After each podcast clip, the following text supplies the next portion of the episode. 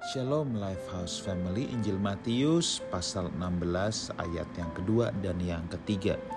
Tetapi jawab Yesus pada petang hari karena langit merah kamu berkata hari akan cerah.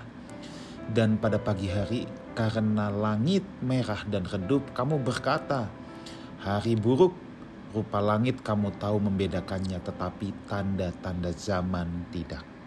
Saudaraku di sini adalah percakapan antara Yesus dengan orang Farisi dan orang Saduki kalau kita lihat dari ayat yang pertama ya.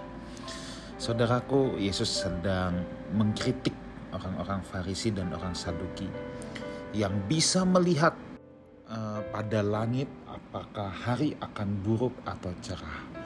Tetapi apa yang Yesus kritik bahwa tanda-tanda zaman mereka tidak bisa melihat. Mesias sudah hadir depan dirinya depan mereka, mereka nggak bisa mengenali. Ya. Mereka bisa mengenali tanda-tanda di langit, tetapi tanda-tanda yang lebih penting dalam hidup mereka tentang juru selamat, mereka tidak dapat mengenalinya. Nah, saudaraku, dalam hidup ini tanpa sadar, kadangkala kita juga seperti ini.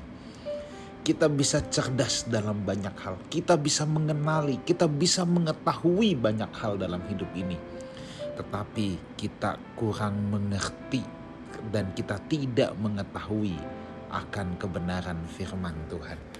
Kita kadangkala cerdas dalam banyak hal, tapi kita tidak tahu apa yang Tuhan sedang kerjakan saat sekarang ini. Apa yang sedang Tuhan ingin kerjakan dalam hidup saudara dan saya. Kadangkala kita sendiri tidak tahu, saudaraku mengatakan ini, saya tidak berkata bahwa saudara harus masuk sekolah Alkitab, belajar bahasa asli. Enggak, bukan itu. Saya percaya begini, setiap orang yang mencintai kebenaran firman Tuhan, setiap orang yang rajin baca Alkitab, dia akan punya pemahaman akan kebenaran firman Tuhan. Sekalipun pemahamannya sederhana, tapi dia pasti punya pemahaman. Dan pemahaman itu bisa jangan-jangan saya pun tidak tahu apa yang saudara pahami. Sebab orang-orang yang rajin membaca firman pasti punya pewahyuannya tersendiri dari Tuhan. Di sini menjadi pelajaran bagi kita semua, jangan sampai kita tahu banyak hal, tapi kita tidak tahu apa pun tentang kebenaran firman Tuhan. Jangan sampai kita cakap menilai orang lain, tetapi kita tidak tahu apa yang sedang Tuhan kerjakan dalam hidup kita.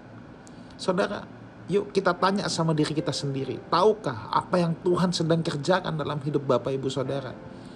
Kalau Bapak Ibu Saudara ya semuanya sedang ada mungkin yang sedang mengalami kesulitan.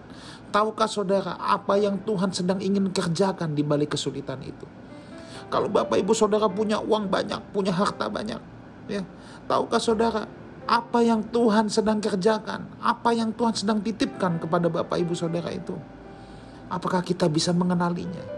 Jangan-jangan kita tahu bagaimana cara berbisnis dengan baik, mendapatkan untung besar, tapi tapi kita tidak tahu apa yang Tuhan kerjakan dalam hidup kita.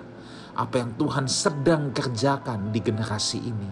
Apa yang Tuhan sedang rencanakan untuk generasi-generasi selanjutnya. Bisakah kita membaca itu? Nah, saudara, untuk hal yang satu ini kita butuh kepekaan, kita perlu kecerdasan rohani. Kita perlu hubungan yang dekat dengan Tuhan untuk kita bisa meraba hatinya Tuhan. Selalu saya katakan begini saudara, doa itu sejatinya kita sedang uh, mensinkronkan frekuensi yang ada dalam hati kita kepada hatinya Tuhan. Orang yang gak pernah berdoa, frekuensi hatinya gak akan sinkron sama Tuhan. Orang yang senang berdoa, frekuensi hatinya pasti sinkron.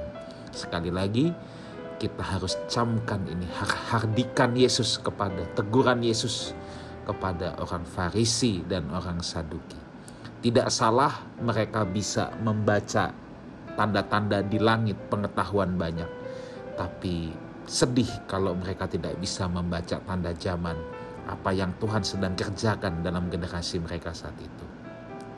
Sama dengan halnya kita, tidak salah kita mengetahui banyak hal tentang hidup ini tetapi tragedi kalau kita tidak tahu apa yang Tuhan sedang kerjakan dalam hidup kita dan di generasi kita ini.